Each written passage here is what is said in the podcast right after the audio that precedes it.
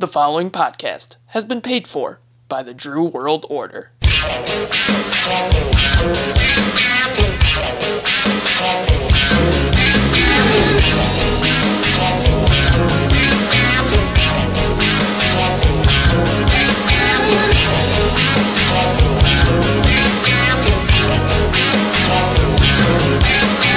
Yo, hey. You're listening to the Drew World Order of Wrestling podcasts, and this is the least professional wrestling podcast.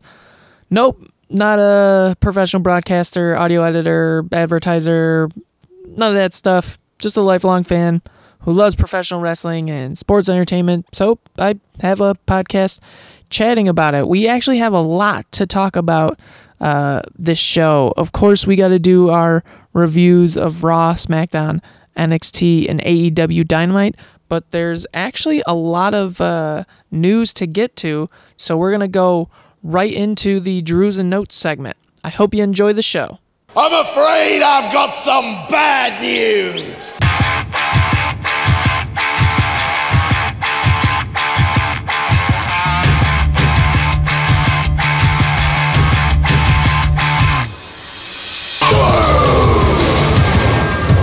We actually have a decent amount of Drews and notes to talk about this week.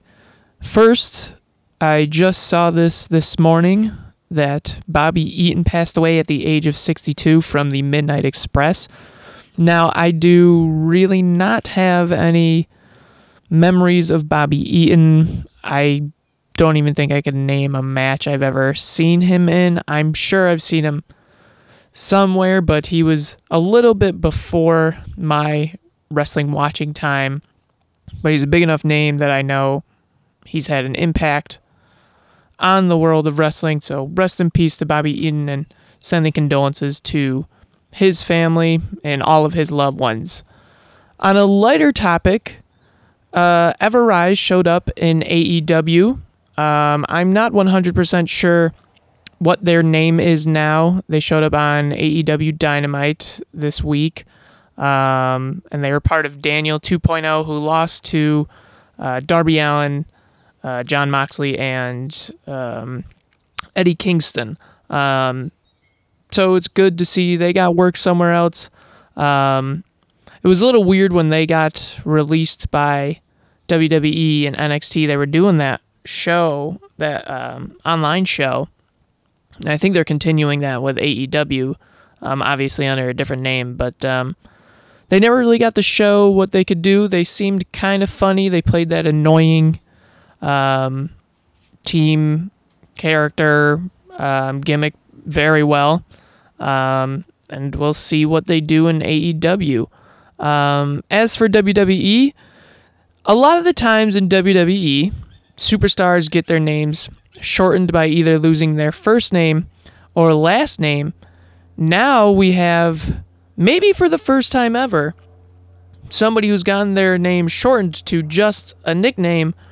Reginald is now just Reggie. So I think this started on SmackDown. They were calling him Reggie, but his screen said, uh, his Titantron said Reginald. I'm doing a podcast outside this week, so if you could hear a plane going overhead, that's what that is.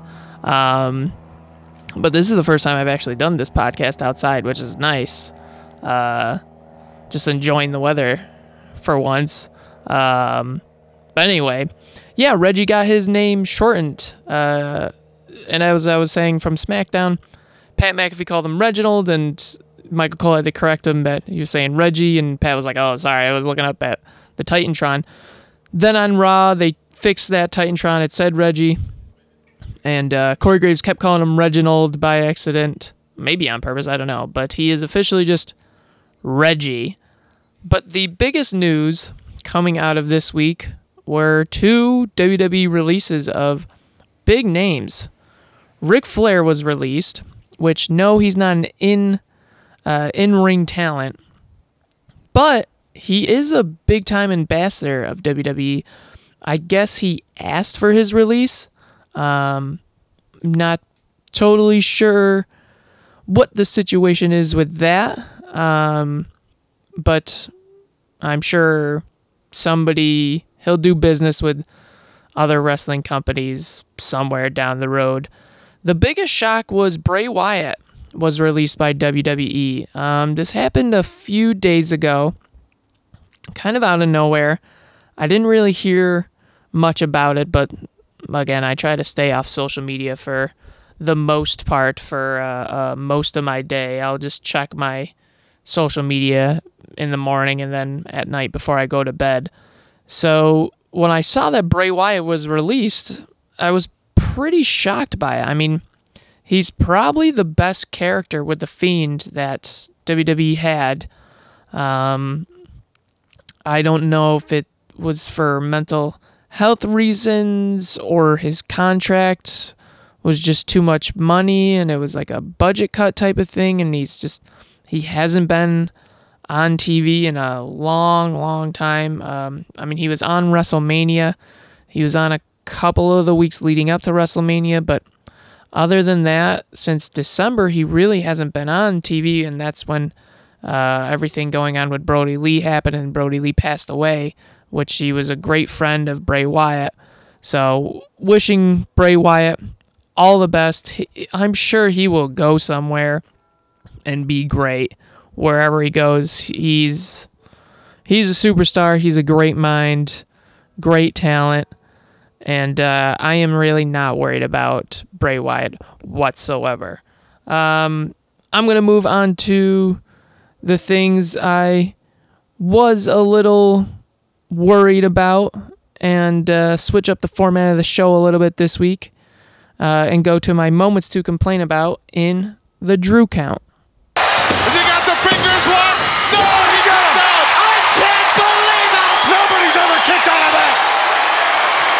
In the Drew count, I give my moments to complain about from the shows this week in wrestling. Starting with SmackDown, Sasha Banks returned. I didn't expect it, but I still really was not excited for it. It was pretty underwhelming to me. Um, she came out um, to help Bianca Belair after Bianca was getting attacked early in the show. Sasha's music hit.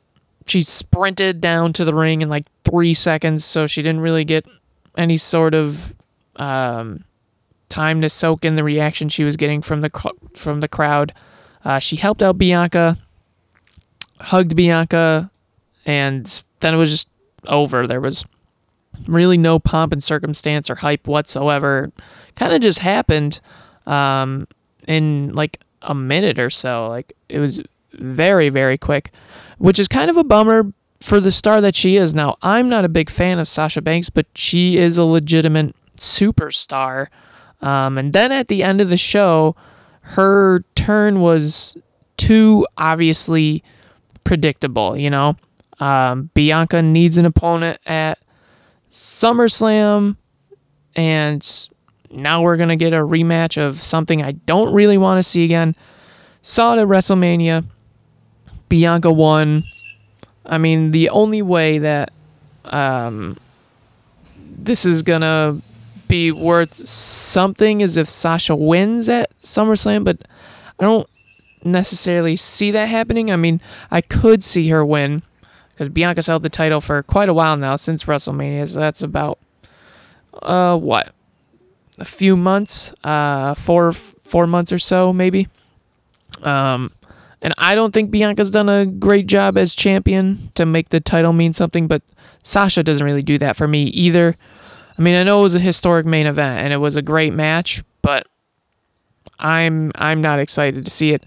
Maybe because I'm worried about the storytelling that's going to happen. I mean, for the WrestleMania match, the story was awful going into the match. I mean, the moment itself, the main event, that was great, but the story, not so much. Maybe this time around we'll get a better story, and next week I'll be saying something different, and this will be in the What Drew Money segment where I talk good about it. But for right now, not excited about Sasha Banks being back and facing Bianca Belair at SummerSlam for the SmackDown Women's title.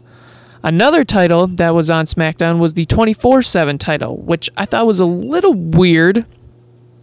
Apparently, the 24 7 title just floats between shows now. Um, did that happen before? Maybe it did, but I thought it was just a Raw title. Um, not sure what's going on with that. That's a little bizarre. And then one just production thing. Finn Balor came out for the contract signing, which I'll talk about later on in this podcast. Um, and his graphics said that he was competing in his first match on SmackDown in two years when he literally beat Sami Zayn in a match last week. So I don't know if the graphic was not updated or what happened there. Um, and I guess technically his match is going to be at SummerSlam, but as we saw, things got changed, and that change I'll talk about in the What Drew Money segment. So I'm going to move to Monday Night Raw here. Um, Corey Graves on commentary said, uh, "No man can beat two men simultaneously. That just doesn't happen." And it like literally happened last week. Um, Lashley beat Shelton Benjamin and Cedric Alexander last week on Raw. Um, I get that it's the announcers and the commentators' job to make things more dramatic and put lyrics to the music of what's going on in the ring and with the show, but that was a rough moment, especially from Corey, which, you know, props to the WWE announce team. This goes to show how good the announcers are on WWE, um, and all of them all around, from NXT to SmackDown to Raw. They don't miss a lot of the time. Um, and so when they do miss, it's easy to catch, like something like this and um, it's just a testament to really how good commentary is because there aren't that many issues um, as compared to AEW. AEW usually has something funky with their announced team uh, at least once a week, you know, where it's just a little off. But WWE, their announcers do a good job.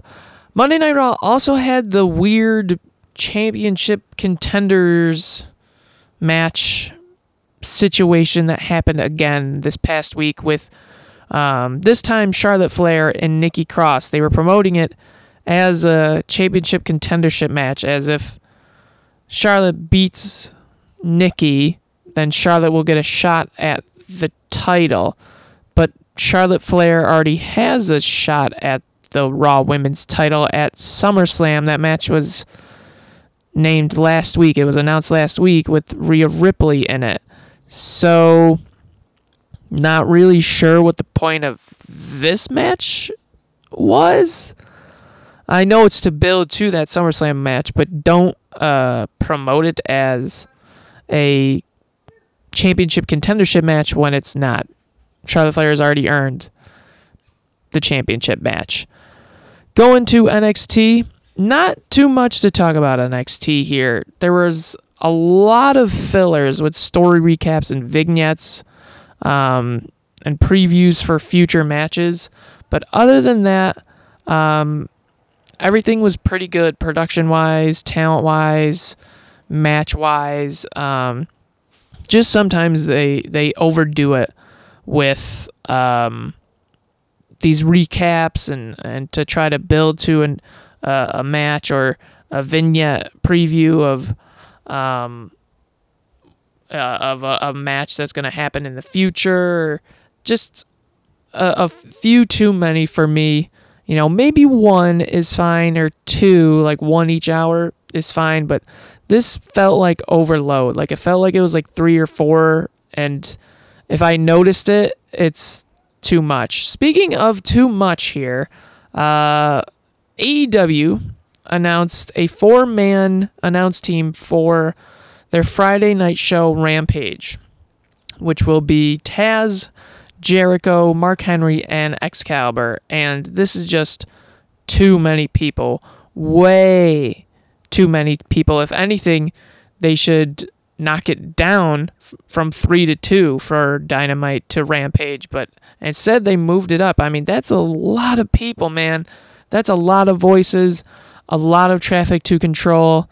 Um, you, Excalibur, I think, will probably be play by play, but you don't need three color commentators. It's just a lot. I don't know if they're trying to be unique and differentiate themselves, but sometimes differentiation is not good, and in this case, it isn't. Um, another thing that AEW does a lot of are interviews.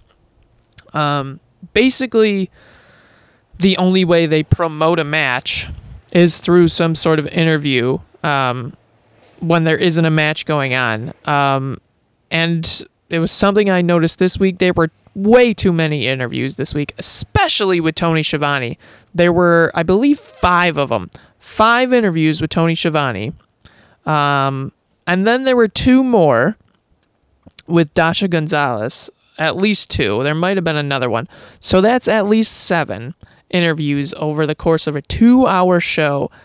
There's just gotta be a different way to promote a match. I mean, everything that isn't a match on AEW is basically an interview, and it doesn't have to always be an interview. It could just be an in ring segment, uh, a promo segment, a backstage promo, something like, uh, like something I'm going to talk about in, um, in the What Drew Money segment was a backstage segment that was enjoyable and different. It wasn't an interview. It was just a backstage promo segment. So, you know, just have a little bit more variety. Two interviews are fine, you know, one an hour, two backstage segments are fine, you know, one an hour still. Uh, I like to keep it for my taste that kind of variety so there's something different. You could do uh, two in-ring promos an or a one in-ring promo an hour so there's two throughout the show. Um you know just keep variety uh promo uh, an in-ring promo to start the show, then go to a singles match, and then do a backstage promo, and then do a women's match, and then do an interview, and then do a tag team match, and then you know you could basically repeat the cycle or whatever. You got six basic things that you can fill in in an hour. You can just rotate and um, I get I think that gives enough variety for the two hours where there's six things for each hour that are all different, but they repeat themselves in the second hour just with different talent and I think it works, you know, keep it simple, stupid. It's pretty pretty basic, but sometimes basic things work. Now I'm not saying that's the best because I have never written a show in my life, but I've watched a lot of wrestling and for me, the best wrestling shows are the one with lots of variety. But I'm going to move on to what I thought were the best things in wrestling this week, and I'm going to talk about those things in the What Drew Money segment.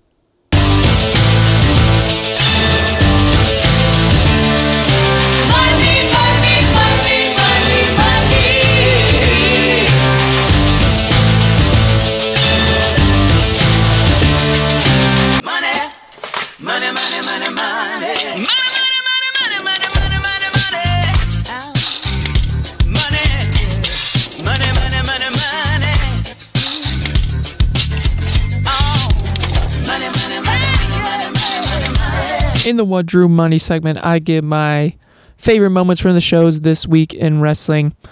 In the previous segment, the Drew Count, I was just talking about how I don't like how there are so many interviews on AEW, but I did briefly say that I enjoyed a backstage promo, and that was the Elite promo this week, where they cut down the basketball net, saying they're gonna retire champions. They gotta the better put AEW better put their jerseys in the rafters um, because they're gonna retire champions, and uh, they're throwing the ball around. Um, you know, and uh, uh, Karl Anderson spinning on his finger, uh, and they count to 2012, which is Karl Anderson's number, and then uh, he passed the ball. Uh, well, Nick took the ball. Nick passes it, does a bounce pass to Matt, and uh, Matt tries to pass the ball to Kenny, but Brandon Cutler interrupts.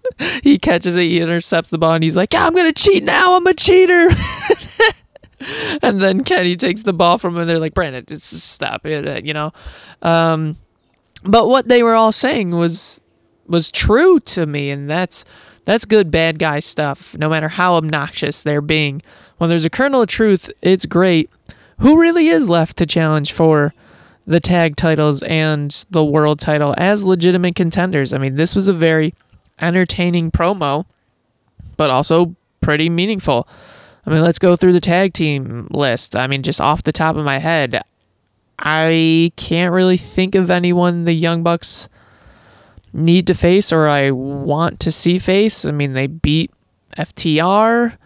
Um, I think they beat Jurassic Express. Best friends. Uh, you know, Trent is hurt. So who knows with that? But I believe a, uh, AEW. I believe um, the Young Bucks have beaten them. Um, there's Everrise now, or whatever we're calling them for AEW. But I mean, who who's left? Uh, as for the world title, yeah, there's a lot of guys who could contend. Um, Christian seemed to be hinting that he was going to be contending for the world title with his interview with Tony Schiavone this week, and um, saying next week he'll he's gonna. He made reference to the elite at the end of his promo, so he might go after the world title and there was when Christian uh, debuted in AEW on his first Dynamite. There was a moment where uh, he had an interaction with Kenny Omega and uh, grabbed the world title belt. Um, Brian Cage is doing stuff with Team Taz. Um, you know, Cody Rhodes can't compete for the title um, you know, it's just hard to think. Like Moxley has already been beaten a couple times. Maybe Jericho's got his stuff going on with MJF. Um, so you know, it, it's it's really just like you know who is. It's the truth. Who is ready? Even the elite was funny in the ring. Um, later on in the show when they came out and confronted Hangman Page, um, and they beat Page up. The Dark Order tried to come out, but some of the Dark Order, our Dark Order, like uh, Evil Uno and Stu Grayson, were stopping the rest of the Dark Order from helping Adam because Hangman had said in an interview, of course, earlier on in the show, for them to go their separate ways and not to help each other. Um, but when the elite were beating up uh, Hangman, there was Michael Nakazawa was throwing the basketball at him, and uh, Brandon Cutler was like using the cold spray as a weapon. Just over the top, funny stuff. Um, it's a fun bit, and it's an intriguing bit. I thought the best moment on AEW though was the promo segment between Red Velvet and Britt Baker. Now, yes, this did start out as an interview by Tony Schiavone, as most of their promos do. But when Britt and Red Velvet both took the reins, they set up this match beautifully. They're going to have a title match for the Women's Championship on the first episode of Rampage in Pittsburgh. They were both really good, really believable. They showed lots of attitude, which I absolutely loved. And they're both stars. You know, Red Velvet is definitely a rising star. She is just, you know, fiery. And Britt is the star of the women's division, the face of the women's division. She's incredible. This is actually a match I'm looking forward to. Moving to a different women's title, the NWA Women's Championship. Uh, Leyla Hirsch won a match on AEW Dynamite to face Kamille for the NWA Women's Championship, and I was excited to see Kamille on AEW television. Um, I really enjoyed her work when I watched NWA Power. I haven't in a long time. I haven't probably since, gosh, December of 2019, maybe. So almost two years now. Um, when I heard she was on the champion on AEW, because I don't really keep up with it, I was like, whoa, Kamille's the champion? Like, that's awesome. And it's great to see her on national television, getting national TV exposure. From the work I saw of her, and I'm sure she's even better now, uh, you know, almost two years later, that this is very well deserved. And I hope this match happens uh, on AEW television. And I hope I see more of Kamille because she's got a very intimidating presence, intimidating look. You know, she's jacked up. She is good in the ring. Um, I don't know if she's doing more promos now. When I watched NWA Power, she was quiet and uh, silent, brooding type. Didn't really say anything. Um, so I would have to have somebody let me know uh, and fill me in on Kamille now. But what I've seen previously, Kamille, I liked, and I hope that uh, she is on AEW television more. Something small that's greatly entertaining on AEW Dynamite is QT Marshall and his supposed apology to Tony Schiavone. Uh, a few weeks back, maybe even a month back, during an interview, of course, one of the interviews that Tony Schiavone does, the 18,000 of them he does in, a, in an episode, um, QT poured a protein shake on Tony Schiavone. And QT the next week said, you know what? I'll apologize to you, Tony, next week. Well, QT Marshall has not been on TV since then, so at some point in the show, the last few weeks, uh, the announcers, uh, even specifically Tony Schiavone, will say, "Well, I just got a note that uh, QT Marshall is not going to apologize to me this week," and give some sort of excuse that's just absurd um, for why he hasn't apologized yet. And then, oh well, you know, he'll he'll do it next week. Like it's just like a little seed just something small had going on in the show, but it's it's great. It's been going on for weeks. I hope it, it keeps going. And then there was the main event of Dynamite, which was Malakai Black versus Cody Rhodes, and Malakai Black dominated Cody pretty quickly, and I thought it was perfect. This is a great way to build a new star, build a new contender. Black beat a top guy with relative ease and that definitely helps you make uh, that definitely helps make you look like a very credible threat. Let's go to um, SmackDown, where I think SmackDown did a good job of getting to John Cena versus Roman Reigns at SummerSlam. So I, I mentioned the uh, graphic for Finn Balor and the uh, Drew count, and this is the segment that uh, unfolded that Finn Balor was going down to. Finn Balor was going to sign the Universal Championship contract for a match at SummerSlam with Roman Reigns, but that didn't end up happening. Um, the Cena Roman match, you know, I think we all knew it was gonna happen, but I just didn't know how they were going to get to it and it was really well done with the contract signing. You know, um, Baron Corbin, who's been down on his luck, comes out, attacks Finn Balor to try to give himself an opportunity. Baron goes to sign the contract for the match with Roman Reigns at SummerSlam, and then John Cena comes down. Cena beats up Baron Corbin. Cena signs the contract, and what a great way to get to the match. Uh, yeah, maybe a little convoluted, but very well done because Roman doesn't want to face John Cena. Roman has even said like he doesn't need to face John Cena. He's even beat this version of John Cena. John comes out, does the same stuff over and over and over, and uh, Roman's bored of it, and he wants something that he's not bored of, but he sees Finn Balor as a challenge and wants to face Finn. Well, through this contract signing, it doesn't end up being Finn Balor. It ends up being John Cena, even though Finn Balor's name is on the contract. Adam Pearce, Sonya Deville, okay the match in the next segment. So we're getting John Cena versus Roman Reigns at SummerSlam.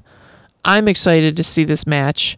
Um, even John Cena's promo to start the show, responding to what Roman said about him last week about not changing, um, was good. Um, just a really, really solid build to this match during this week on SmackDown.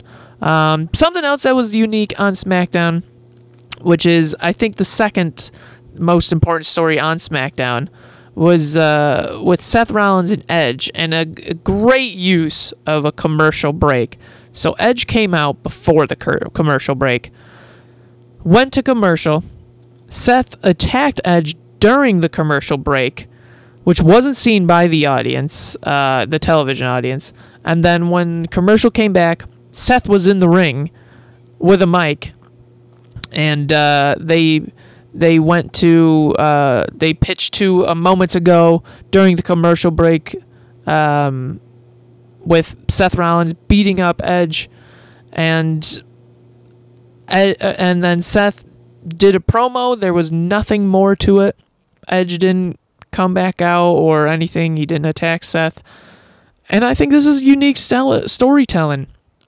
It was unexpected.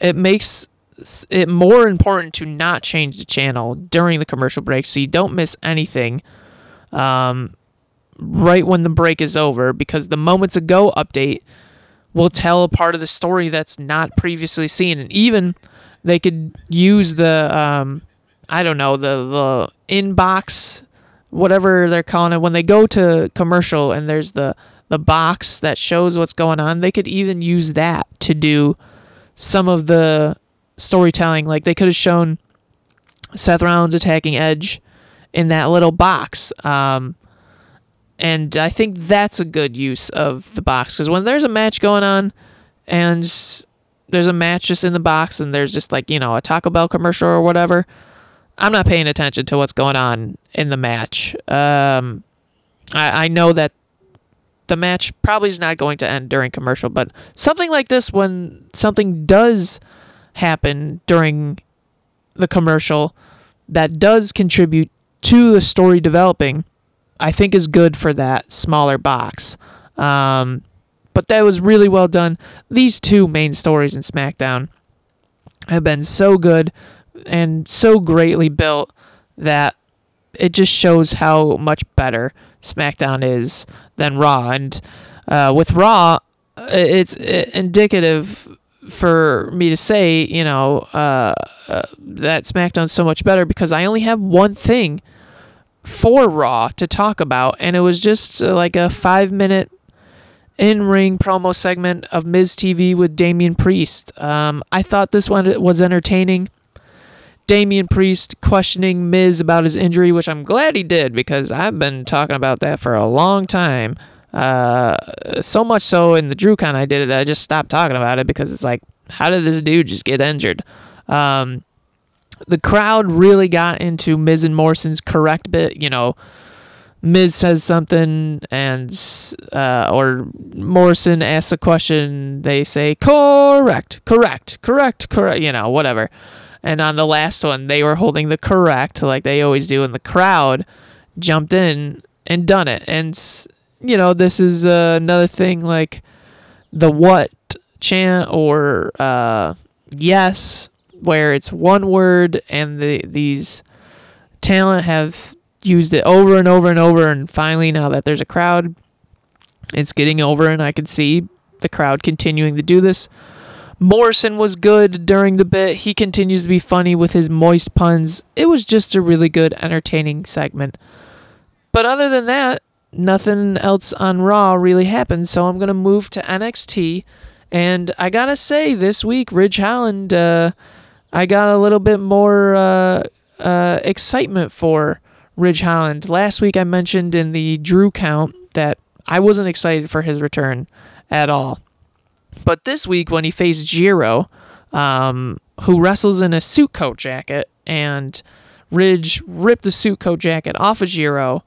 I thought, oh, thank God, thank you, Ridge, because Jiro wrestling in this suit coat is so incredibly stupid. Even Wade Barrett said it on commentary, and I was like, yes, thank you, Wade. This is absurd. Like, yeah, it's differentiation, but this is one of the cases where differentiation is not good. It's dumb. It's stupid. Drop it. Do something else that differentiates you in a better way. Um, as for an in ring move, um, and really this is the only in ring thing that I have on the list for uh, what drew money because I am more of an ent- entertainment segment type person anyway. Cameron Grimes was in a tag match with um, his partner, um, not Eli Drake, LA Knight, and uh, they were against the Grizzled Young Veterans. And Cameron Grimes did a double Hurricanrana to both uh, GYV, and that was really really cool. He jumped up, so Grizzled Young Veterans, both of them were in the middle of the ring. Grimes jumped up, put one of his legs around uh, each of GYV, and did the Hurricanrana, and I was just like, whoa, that was cool. Um, you know, that's the type of stuff that I like to see in matches. Is I uh, for wrestling for me, I've seen so many wrestling matches that it's just like it's either got to be really really bad or really really good for me to to get super invested in it. Um, and this was something that was just really cool. I'm like, whoa, that was really really cool. And then we had the main event, which was a wrestling match uh, for uh, it was the Love Her or Leave Her, uh, or Love Her or Leave uh, story match with Johnny Gargano versus Dexter Lumis. If Johnny won, um, uh, Indi Hartwell had to stop, you know, being with Dexter Lumis. If Dexter Lumis won, um, Johnny Gargano had to let to let Dexter Lumis and Indi Hartwell have a chance at being a couple. Johnny Gargano ended up winning the match, but at the end of the show, Index ended up being together, um, regardless of that main event match outcome. This Index story has been a nice side story. It's lighthearted, and I'm glad it's continuing because I was actually legitimately bummed that Lumis lost the match. And going into the match, I figured, oh, this is going to be an easy Dexter Lumis win, right? They're going to continue this story. And when Lumis lost, I was just like, wait, what? Like, what are they going to do with this story now? But Indi Hartwell um, against Johnny Gargano and Candice LeRae's wishes ran down to the ring, and her and Lumis started making out. Um, and the show went off the air with this, you know, romantic moment. Uh, I'm happy to see where this story goes next. Um, I'm sure the way with Candice and Johnny are going to be hilarious no matter what. If Dexter Lumis gets thrown into that mix where he's just silent and weird and doesn't do anything, and um, Indi is just like the girl in love, like the bubbly girl in love. I think it's got the making of a lot of entertaining segments, and I am all here for that. Uh, I'm going to move on to the uh, redrew segment, which is my overall ratings and impressions of the shows this week in wrestling. And uh, we'll get to that right now.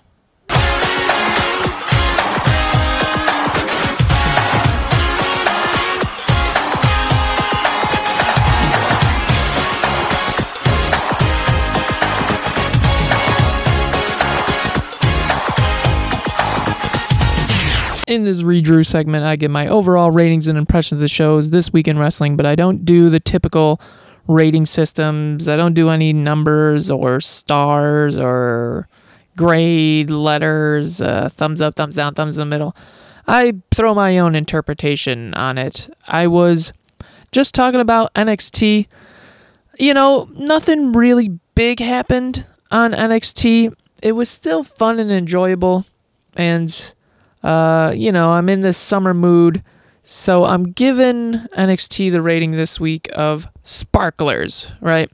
So they're not fireworks. They're not big. They're not overwhelming. They're not super stimulating. But sparklers, they, they, they're still fun, you know. They're safe. You can play with them and hopefully not really get hurt all that much um, and not feel all that bad. That's what NXT felt like. You know, there wasn't anything that was super terrible. Nothing anything that was especially with bigger stories that really seemed to happen. You know, like you, could take it or leave it. Um, where if you didn't watch this episode, I'm sure you would figure out what happened on the next show because they would do recaps and just be like, oh, okay, so that's what I missed. Like, you know, that's sparklers. Like, uh, you know, the kids are playing with sparklers. You know, I, I'm not really missing out, but it's fun. It's still uh, uh, a little bit of fun there. Um, going to uh, SmackDown. This show felt like it went by fast. Nothing was really boring. It moved along smoothly. So I'm giving SmackDown the rating this week of a jackrabbit because it just like it didn't feel frenetic, like super fast paced. It just felt fluid and it just went and went. Nothing felt like it was overstayed its welcome. Just a, a smooth, fluid show where nothing was all that bad, nothing was all that boring. The two top stories were very entertaining, and uh, you know that's that's that's good for SmackDown. Going to Monday Night Raw. Um, Monday Night Raw really had nothing going for it. You know, it was it was pretty bland. I mean, it was still enjoyable. So I'm getting Raw the rating of a bowl of rice. So I really like rice, but rice is bland, right? But it's good. It's good. It, it's a it's like a perfect side dish. It goes along with everything else. Um, Raw to me was basically like a side dish to SmackDown this week.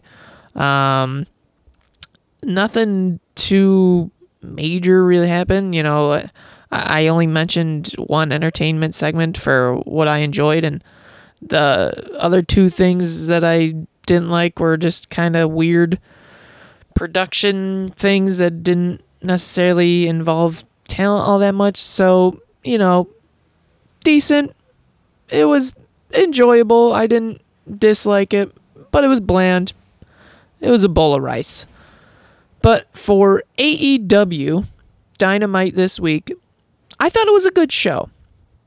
Um, I'm giving AEW uh, the rating this week of an Olympic record. So the Olympics have been on the last couple of weeks, uh, and if you notice in uh, some of the events, there will be something that says Olympic record and then world record. So that means uh, there's an Olympic record for the Olympics, but that's not necessarily the best that's ever happened. The best that's ever happened is the world record. Um, that's how this AEW show felt. It was a good show. It wasn't the best in the world. It wasn't like a world record, um, but it was a good performance by the talent to have a successful end product that you know resulted in a podium uh, in a in a gold medal showing. Um, so that was that was a, a really enjoyable show. I'm actually looking forward to uh, Rampage to see uh, what happens there, but of course that means this podcast is gonna get a little bit longer because I'm gonna have hopefully more good to talk about. Um, probably more not so good to talk about, although I hope not. And then I'll have another show to review. Um, so this podcast will begin a little bit longer as Rampage gets added on. Uh, I hope you don't mind listening to it now, and uh, I hope you won't mind if it gets a little bit longer. But if you do enjoy the show, um, please support the show in any way that you can, um, whether that's through Facebook, Instagram, or Twitter. Uh, you can interact with the show at DWO Pod, or you can send an email to dwopod at gmail.com. You know, rate, review, subscribe, um, all the things that you're supposed to do for supporting a, a, podcast. Uh, like the show on social media, give it a follow, um, share it on social media, retweet it, send in your comments. Um, whatever. You know, if you want to further support the show, you can go to the anchor page and click on on the link there and whatever you put in that link will get put right back into the podcast and make it better ultimately for your listening experience. Um, if you would please spread the word about the podcast, just tell one person that you think would like it. Like, hey, I like this podcast. You might like it. Just tell them to search the Drew World Order podcast. Uh, it's got the NWO logo, but it's just a D, and we're basically on podcasting platforms, so they'll be able to find us wherever they search. Um, but if all you do is listen, I appreciate it. Thank you for listening. I hope your listening experience this week was Drew Sweet.